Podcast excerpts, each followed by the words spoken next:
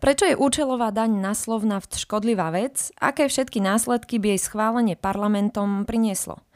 Ako odpoveď na túto otázku vysvetliť tým, ktorým sa zdá zisk Slovnaftu prehnaný, ale aj o tom, dokedy budeme nakupovať ropu z Ruska ako sú dnes nastavené výnimky, keďže celounijné embargo už platí od 5. februára 2023? Ešte tento rok bude môcť Slovna exportovať ropné produkty, produkty z ropy, paliva do Českej republiky, pretože Česko je významne závislé na dovozoch zo Slovnaftu, pretože viac ako jednu petinu svoje spotreby palív práve e, nakupuje Česko v Slovnafte, mm-hmm. ale od 5. decembra tohto roku už bude môcť Slovnaft vyvážať ropné produkty len na Ukrajinu. Našim dnešným hostom je Radovan Ďurana. Vítajte pri počúvaní Ines na dnes.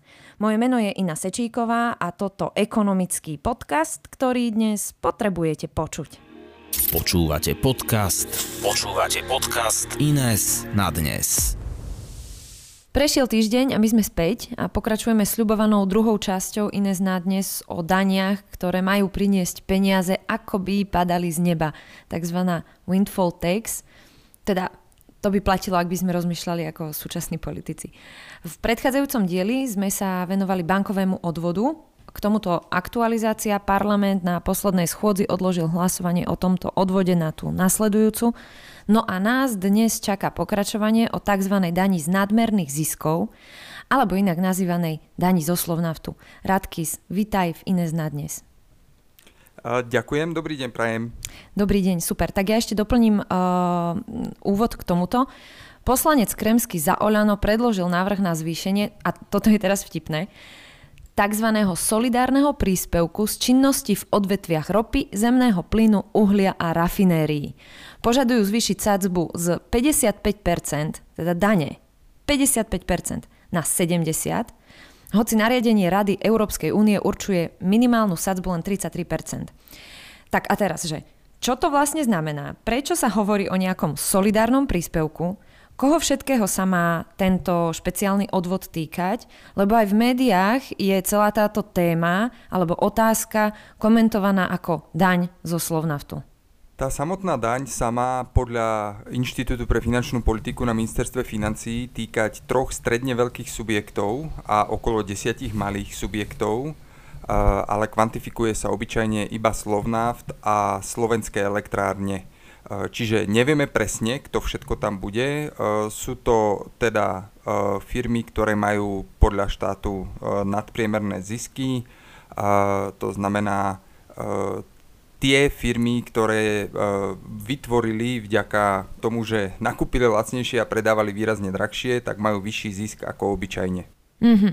Dobre, takže je to z veľkej časti reakcia na aktuálnu situáciu, kedy uh, stúpajú ceny energia, teda pohonných môd uh, celej tejto vlastne energetickej uh, sféry?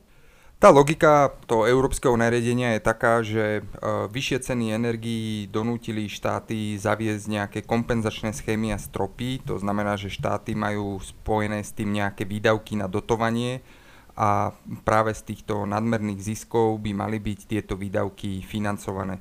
OK, a teda iba pripomeniem, hovoril si o nariadení EÚ a to je teda iba 33%, áno, hej?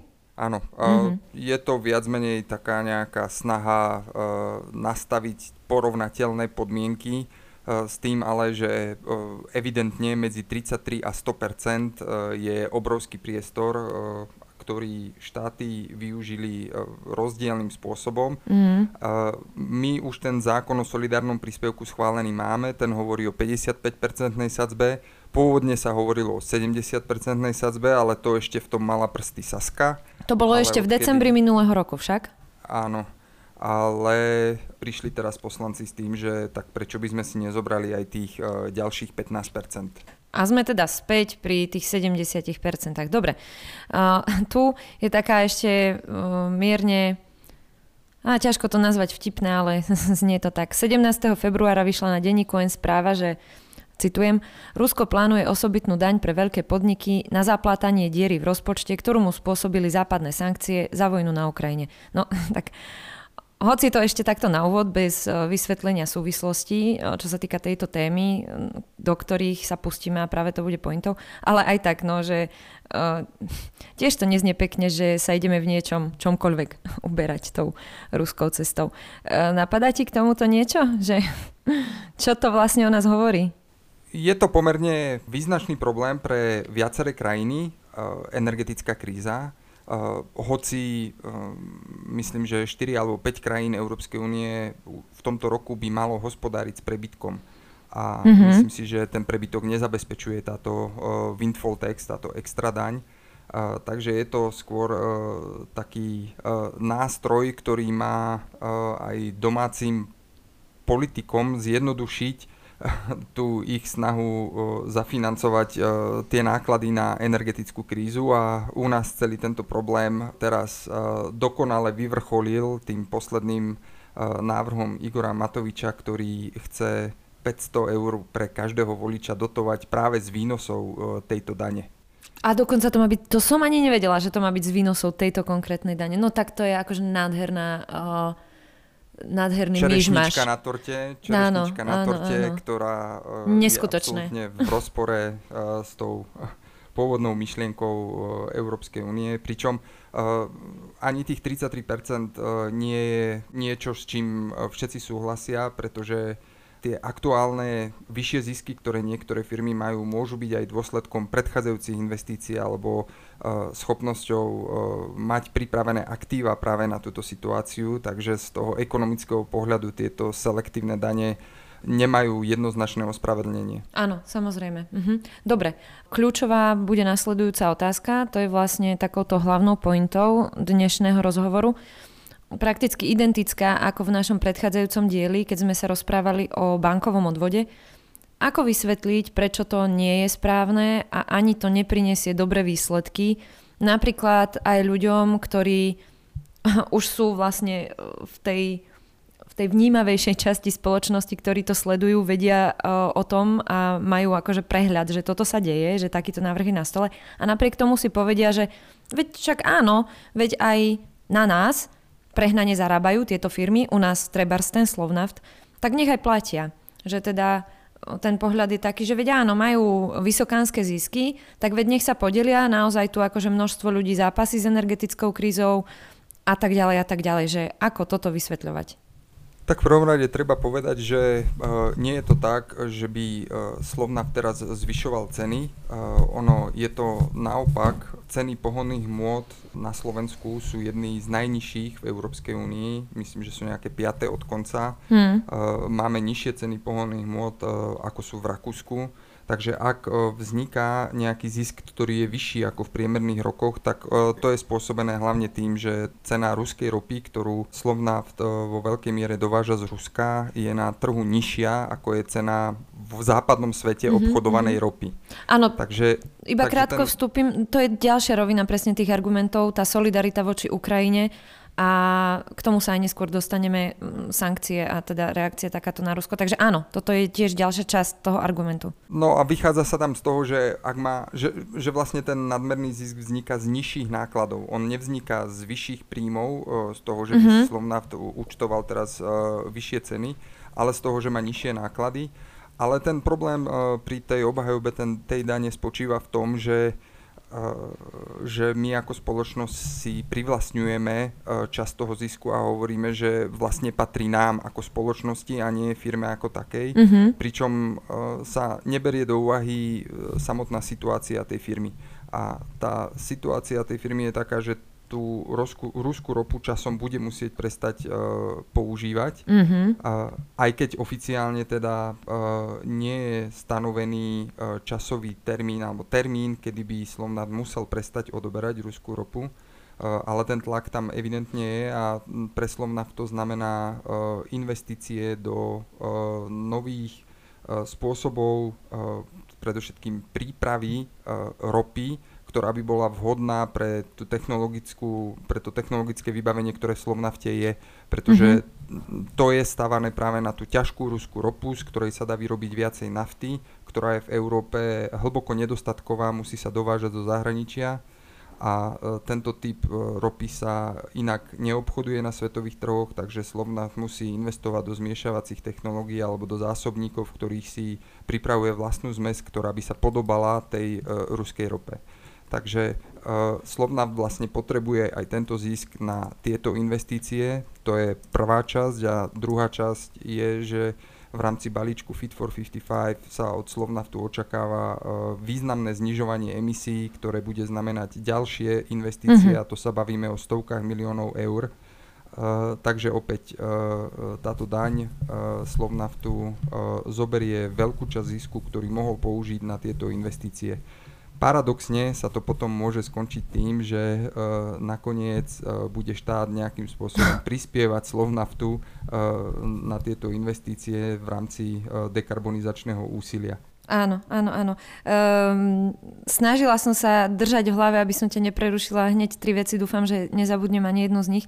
Jednak presne komentár k tomuto, že um, ten pocit takej tej, keď to nazveme tak pekne, solidarity, hej, v rámci tej spoločnosti, to ako si to nazval, že máme tendenciu si ako keby privlastňovať časť toho zisku, ktorý vytvorí, vytvorila konkrétna firma, v tomto prípade Slovnaft, tak uh, už neviem, v ktorom komentári to bolo, ale veľmi pekne to niektorý z vás, uh, kolegov, tak uh, pomenoval, že tuším, že to bol Martin Vlachinský, že áno, tak na jednej strane, ak očakávame, že um, a hovoríme tu o nie, niečom, nejakom fenoméne nadmerného zisku, a.k.a. nezmysel, tak potom, ak sa má akože spoločnosť o, mať podiel z tohto nadmerného zisku, tak potom rozmýšľame aj nad tým, že ak je konkrétna firma v strate, tak jej tú stratu my ako spoločnosť zase naopak solidárne budeme kompenzovať. Jednoducho, že keď si doplníš to B, že je to ohromný nezmysel. Že toto je také celkom trefné, nie? Určite áno, ale bohužiaľ e, my sme to zažili s bankovým sektorom v tej predchádzajúcej finančnej kríze, keď sa presne hovorilo o tom, že zisky patria bankám, ale straty zafinancujú e, daňoví poplatníci. Mm-hmm. A, a to je ten problém, že štát sa pustil do zachraňovania bank e, namiesto toho, aby ich nechal niesť tie náklady z tej krízy. Mm-hmm. Takže áno, pokiaľ existuje nadmerný zisk, tak potom, uh, je, potom môžeme očakávať od uh, vlastníkov kapitálu, že budú očakávať kompenzáciu strát a to je nezdravé prostredie, uh, ktoré vedie k takej forme štátneho nacionalizmu alebo nacional, nacionalistického hospodárstva, kde štát a verejné zdroje rozhodujú o tom, aký je zisk a aká je strata podnikov a to je presne to, čo sme uh, chceli opustiť uh, z bývalej centrálne riadenej ekonomiky. Uh-huh, uh-huh, no jasné. Plus to akože absolútne zruší nejakú motiváciu toho konkrétneho uh, podniku, podnikateľa um, fungovať čo najefektívnejšie. Ak ja jednoducho viem, že ak bude zisk, no tak sa o ňo musím deliť. Ak bude strata, tak mi ju budú kompenzovať. Tak akože motivácia fuč, nie? Určite áno. A celé toto Eh, zdaňovanie nadmerných ziskov eh, vedie k eh, odlivu kapitálu do zahraničia, respektíve do krajín, kde sú takéto kroky menej časté alebo menej výrazné. Vieš si predstaviť, to teraz tak preskočím a potom sa vrátim k tým ďalším dvom poznámkam, otázkam. Vieš si predstaviť, že ak by prešla táto daň 70-percentná, že Slovnaft bude zvažovať odchod zo Slovenska? Slovnaft je cerská firma maďarského molu, a e, môže byť v rámci toho koncernového rozhodovania Eh, pretože to zdanenie nadmerných ziskov je aj v Maďarsku, ale eh, podľa mojich informácií je nižšie ako to, čo sa pripravuje na Slovensku. Mm-hmm. Takže mm, nejaké rozvojové investície, ktoré boli plánované v Bratislave, sa presunú do maďarských rafinérií. Mm-hmm. Ako rafinéria sa nedá presťahovať e, tak ako, e, neviem, pekáreň alebo barbershop. Jasné. E, lebo, a, a zvlášť vybudovať rafinériu mm. v čase súčasných environmentálnych požiadaviek a podobne je extrémne zložité a náročné. Jasne. Uh, takže je to skôr o budúcnosti tej firmy, kde uh, bude udržiavaný nejaký kapitál, pokiaľ bude rentabilný, ale nové investície budú chýbať. Jasné, takže ak by to bola, že na, alebo takto, že ak by to bol najhorší scenár, tak z dlhodobého hľadiska Slovnaft u nás vyschne. Samozrejme sa nedajú presunúť všetky tie zásobníky, infraštruktúra a tak ďalej Akurát, že proste mm, prestane fungovať zhrdzavie, skončí. A celá tá produkcia sa presunie, keďže to je hej, nad tým mol, do iných častí, kde tiež e, majú takéto zázemia. Tak nejak? Zhruba tak. Ja nechcem hovoriť za vlastníkov kapitálov, ale za podnikateľov. Mm-hmm. Že mhm. každý ten podnikateľ sa rozhoduje o tom, akú návratnosť kapitálu očakáva a aké má príležitosti inde uh, zarobiť tie peniaze. A pokiaľ alebo získať návratnosť svojho kapitálu. A pokiaľ e, tu na Slovensku bude také zdanenie, ktoré bude odrádzať od ďalších investícií, tak tá firma pôjde v nejakom takom základnom režime a bude sa snažiť maximalizovať e, zisk v rámci tej výroby, ale nebude tam ten rozvojový e, impuls investícií, to znamená nejaké rozšírenie petrochemickej výroby, lebo na to sa často zabúda, že Slovnaft to zďaleka nie sú len palivá, ale to je vyrábanie rôznych umelých hmôt, mm-hmm. na ktorých Slovna vytvára pomerne významný zisk a o tomto sa nehovorí, že nezdaňujú sa len výnosy uh, z palív, ale zdaňujú sa aj výnosy práve z tejto oblasti výroby. Super, to si mi tak dobre nahral, lebo to je ďalšia vec, veľmi dôležitá. Um, dovolím si tvrdiť, že možno aj akože prinášame v tejto chvíli takú informáciu, ktorú budete dohľadávať extrémne ťažko. My sme po nej tiež akože tak pátrali pri príprave tohto podcastu.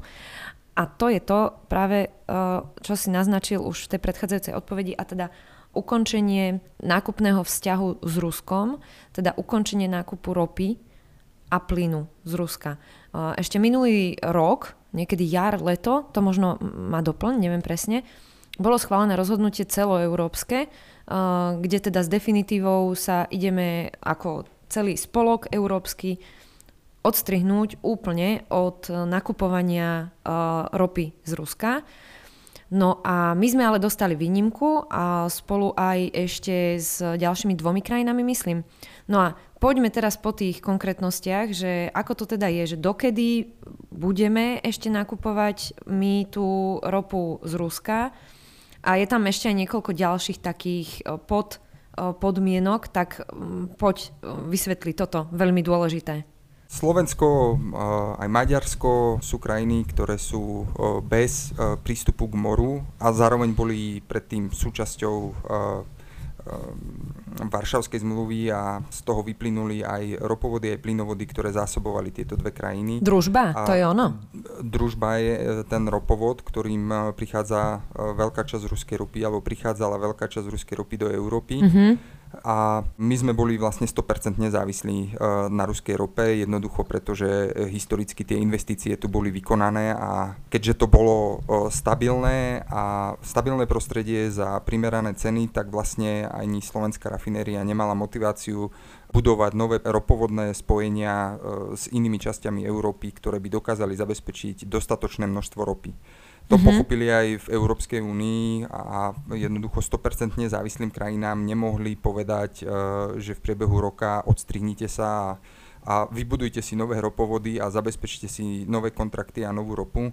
Preto tam vznikla výnimka pre tieto krajiny, e, pribudlo tam aj e, Bulharsko, mm-hmm. ale v podstate tá výnimka hovorí, že ešte tento rok bude môcť Slovnaft exportovať ropné produkty, produkty z ropy, paliva do Českej republiky, pretože Česko je významne závislé na do, dovozoch zo Slovnaftu, pretože viac ako jednu petinu svojej spotreby palív práve uh, nakupuje Česko v Slovnafte, mm-hmm. ale od 5. decembra tohto roku už bude môcť Slovnaft vyvážať ropné, produkty len na Ukrajinu čo je vlastne také solidárne opatrenie, že Ukrajina, ktorá má obmedzenú vlastnú produkciu mm-hmm. uh, týchto sur- surovín a týchto palív, tak uh, je, je vlastne výhodné tými jednoduchými trasami Ukrajinu takto zásobovať zo Slovnaftu. Jasné, Takže, jasné.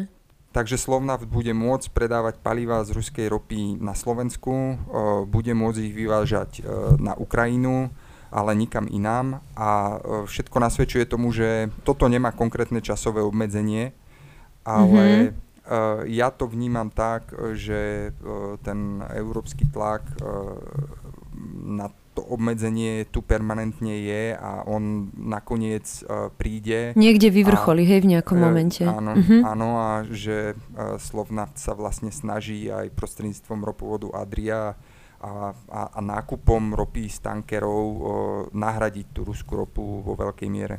Jasné, dobre, super. Teraz ešte to celoeurópske, tak od uh, 5. februára myslím, platí ten celoeurópsky definitívny koniec, úplné odstrihnutie sa od nákupov teda z Ruska. Hej. Keď o, opomenieme túto našu výnimku týchto dvoch, troch krajín, ktoré si práve opísal. To je správne? Uh, áno, je to vlastne zákaz uh, nákupu ropy tak uh, dovážanej v tankeroch, ako aj z ropovodov. Uh, aj keď pri tých tankeroch je to trošku problém, pretože tá ropa sa môže rôznym spôsobom prepredávať mm. a niekedy je problém zistiť vlastne, kto je originálny producent tej ropy, ale áno, Ten, ten zákaz tam je. Mm-hmm. Áno, tam sa hovorilo o tej Indii, že? O, tuším, som áno. niekde videla takú grafiku, že takto je to akože relatívne ľahko obísť, že pôsobí to, že akože je to zdroj India, ale do tej Indie to prišlo z Ruska. Dobre, tak to sú akože už ale zložitejšie veci na ktoré sa môžeme pozrieť niekedy neskôr v priebehu, v priebehu toho, ako sa to bude vyvíjať.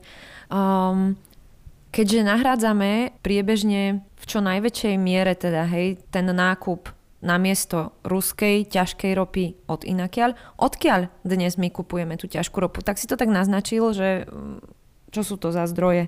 Je to predovšetkým eh, z arabského poloostrova a myslím, že ešte z Kazachstanu. Eh, ja si to pamätám tak, že eh, Slovnaft vlastne mieša nejaké 4 druhy ropy dohromady, aby vytvoril tú zmes, ktorá sa maximálne podobá tej uralskej.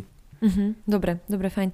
Tak uvidíme, no, že ako sa toto bude vyvíjať. Zaujímavé je, že naozaj nie je úplne v dnešnom momente jasné, dokedy tam má platiť táto výnimka. Zatiaľ je to teda otvorené. A tá so... Ja by som tu ešte dodal, mm-hmm. že Uh, že tu vlastne uh, vláda tým solidárnym príspevkom uh, nahradzuje ten deadline na ukončenie odberu ruskej ropy, lebo ten príspevok má jednu zásadn- jeden zásadný problém a to je ten, že on presne nehovorí, že zdanený má byť ten rozdiel v cene ropy, on hovorí, že základom dane sú príjmy spoločnosti. Čiže bez ohľadu na to, ako tie príjmy vzniknú a z akej ropy vzniknú, tak uh, bude ten príspevok na zisk uh, uplatňovaný. Mm-hmm. A, Pardon, príspevok uh, na zisk, akože príspevok pre štát, aby tak, sme sa nemýlili. Tak, príspevok, hej? Áno, áno, áno. Príspevok, príspevok pre štát. Zo strany a, v tú daň. Áno, áno. Eh, pretože ten solidárny príspevok v decembri minulého roka bol schválený eh, len na rok 2000, na zisky z roku 2022 v sadzbe 55%. Ale ten kremského návrh to rozširuje aj na rok 2023, mm-hmm. zvyšuje sadzbu na 70% za rok 2023 mm-hmm. a otvára vlastne tak dvere ďalšiemu predlžovaniu toho solidárneho príspevku, veď však prečo by poslanci uh, si neprilepšili možnosť uh, zvyšovania výdavkov aj v roku 2024 Jasné. a nechcem ho uvaliť znovu. Mm. A tu bude práve tá otázka, že mm, povedzme, ak uh, Slovnav nahradí polovičku ruskej ropy a bude to robiť z vlastnej zmesi už v roku 2024, či ešte bude možné uvaľovať tento príspevok. Takže jeden scenár je taký, že vlastne ten solidárny príspevok urýchlí uh, snahu Slovnaftu odísť od uh, ruskej ropy a prejsť na tú novú zmes. No počkaj, ale to by znamenalo, že tým hlavným dôvodom pre tento tzv. solidárny príspevok, teda daň, uh, že tým hlavným motivom toho zavedenia je tá problematika Ruska ako agresora a toho, kto rozputal vojnu na Ukrajine. Ale to ten primárny dôvod nebol, nie? No tak ako rozputanie tej agresie znamenalo prijatie sankcií a zákaz odberu ruskej ropy a tým pádom uh, ruská ropa stratila obrovského zákazníka. Ja už si teraz nepamätám tie čísla, že či Rusi vyvážali 40% alebo 50% svojej ropy do Európy uh-huh, a uh-huh. od tohto zákazníka prišli a preto tá ropa vlastne na trhu musela zlacnieť. Áno. A, a toto znížilo náklady niektorým rafinériám v Európe a, a tak vznikol vlastne ten, tá idea toho nadmerného zisku. A akurát, že slovenskí poslanci k tomu nepristupujú tak, že tieto peniaze chcú primárne používať na riešenie energokrízy, ale pristupujú k tomu tak, že je, to minimálne veľmi zaujímavý dočasný zdroj na financovanie ich nápadov to práve potvrdil Matovič tou myšlienkou, že poďme zafinancovať volebný príspevok e, výnosmi z tohto solidárneho príspevku. Mm. No naozaj, to sme už ako v takých tých hrozne absurdných komédiách, kde proste jedna facka, druhá facka, no neuveriteľné a úplne otvorene, na plné ústa Naozaj je to, že hrôzo strašné. OK, možno aby som to zjednodušila, uh, sama keď som nad tým rozmýšľala, ako si to vysvetľovala, som mala pocit, že sa v tom začínam akoby zamotávať, nejaké to zložité. Ono vlastne, ak uh, rozmýšľam správne, tak je to vlastne veľmi jednoduché, že nazvať dôvod takéhoto uh, extra zdanenia je v našich podmienkách, v zložení parlamentu, aký je a aký pravdepodobne bude, úplne jednoduché a vlastne sa to nedá ani definovať. Jednoducho, ak sa im bude chcieť, tak to pomenujú tak, aby to akože dávalo zmysel, hoci pointu to vlastne nemá. Tak nejak. No toto je také politické zhodnotenie, ale tak my sme e, ekonómovia. Áno, to sa teraz zamýšľam na to hej, druhou rovinou. Áno, hej. áno, áno, je to tak a to sme videli aj pri e, zdôvodnení toho osobitného odvodu, ktorý predložil poslanec Vetrák, ktorý tam vlastne nedostatočne prepísal ten pôvodný návrh, ktorý Matovič zverejnil už pred uh, rokom a pol o tej rodinnej politike. Akurát tam ešte pripísal uh, inflácia energetická kríza, ale uh, použil presne ten materiál, ktorý bol pripravený už pred rokom a pol a ono fakt stačí iba v názve prepísať hmm. pripísať nejaký ďalší dôvod a to už poslancom stačí na to, aby to predložili v parlamente. Ako nový návrh. Áno. Mm. Ja som chcel ešte uh, k, tej sol, k tomu solidárnemu príspevku viesť uh, tie čísla, aby uh, naši poslucháči vedeli, že o koľko peniazoch sa vlastne bavíme. Áno, ďakujem. Plus potom ešte, ešte jednu vec presne k tomu obsahu. Áno, daj. Podľa prepočtov uh, IFP by mal uh, Slovnaft za rok 2022 vykázať zisk uh, vyšší ako 1 miliarda eur. Mm-hmm. A oni predpokladajú, že ten samotný príspevok by bol 520 miliónov a kvôli tomu, že bude zaplatený solidárny príspevok, tak Slovnaft bude mať nižší základ dane. Takže reálne čistý vplyv na verejné financie by mal byť 400 miliónov eur. A na tú druhú časť e, toho solidárneho príspevku, ktoré budú, ktorú bude platiť predovšetkým, alebo mali by platiť slovenské elektrárne, to som ešte zvedavý, ako to dopadne, mm. pretože slovenské elektrárne majú obrovské finančné problémy kvôli dostavbe Mochoviec a tam by mal byť uh, čistý vplyv 106 miliónov eur za rok 2022. Teda plus Takže, do štátneho rozpočtu. Áno, uh-huh. áno. Takže plus uh, do, do, štátny rozpočet na týchto solidárnych príspevkoch si chce prilepšiť o nejakých 520 miliónov eur ak by bola schválená tá 70-percentná sadzba, tak uh, by tam podľa mňa pribudlo ešte nejakých uh, ďalších 150 uh, e, miliónov eur naviac. Dobre. Um, pre... Za rok 2022, tak. Uh-huh. Ešte pre také úplne na prvú prirovnanie alebo predstavu, takýto objem peňazí sa napríklad použije na čo všetko? Že čo všetko stojí takýto veľký balík, aby sme si vedeli predstaviť, že čo za sumu to je v nejakom reálnom použití, v nejakom, ja neviem, že školstvo, alebo vieš, taký nejaký príklad. Mm-hmm. Myslím, že uh, stredné školstvo je porovnateľné s týmto objemom. Na celý rok? Na, celé, na celý rok, celé stredné školstvo. Pána, uh-huh, dobre.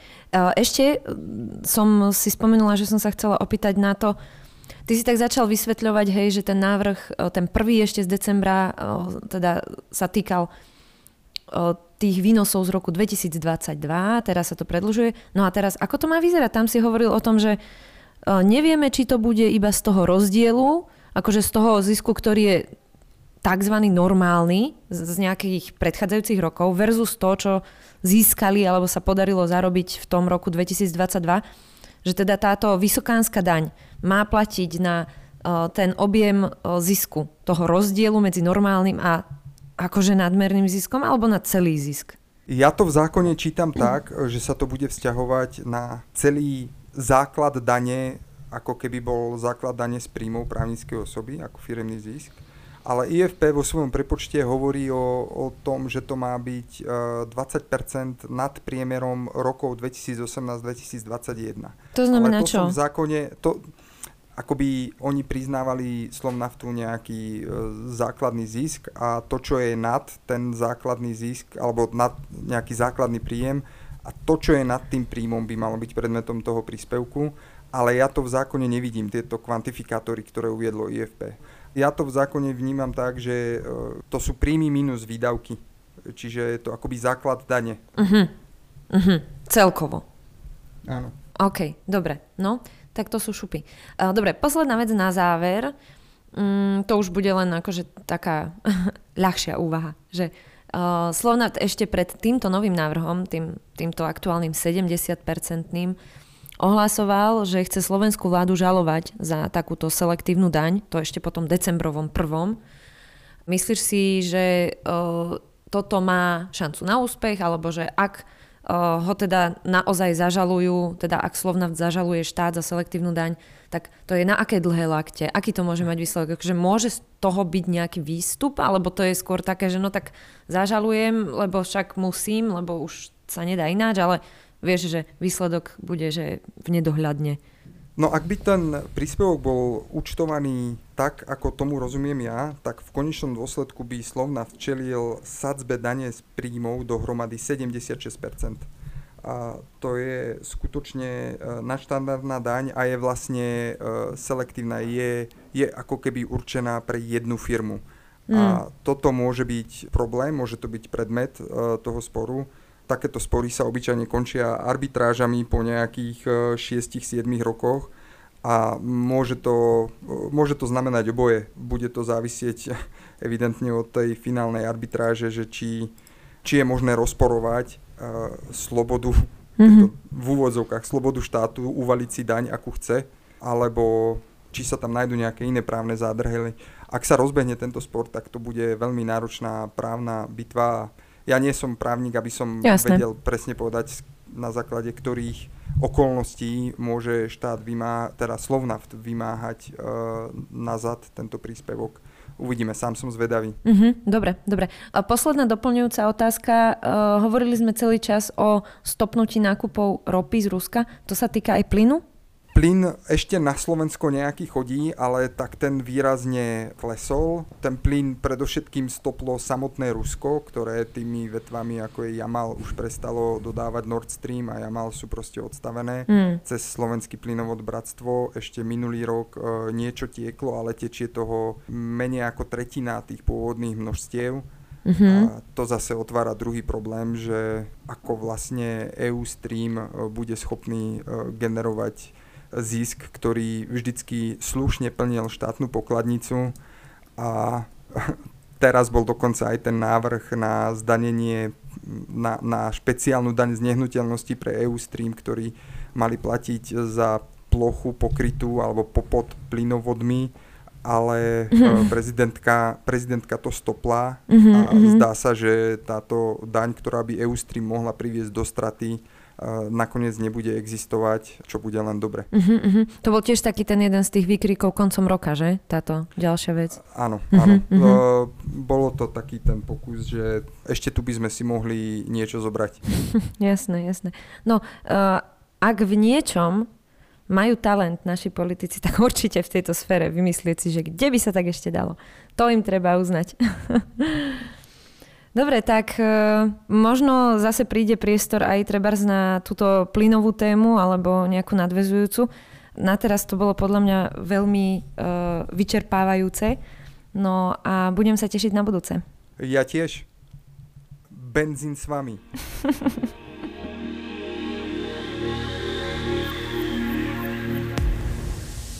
Sme radi, že ste si na svojich 30 minút vybrali práve tento podcast. Vytvárať nielen podcasty, ale najmä analýzy, komentáre a návrhy potrebných legislatívnych zmien dokážeme len vďaka vašej podpore. Budeme vám preto veľmi vďační, ak zvážite možnosť podporiť Ines. Návod, ako to urobiť, nájdete na našom webe ines.sk v časti Podporte nás alebo 2%. Ďakujeme. Každú vašu podporu si veľmi vážime. Počúvali ste podcast Ines na dnes. Všetky ďalšie diely nájdete v podcastových aplikáciách a na YouTube kanáli Ines.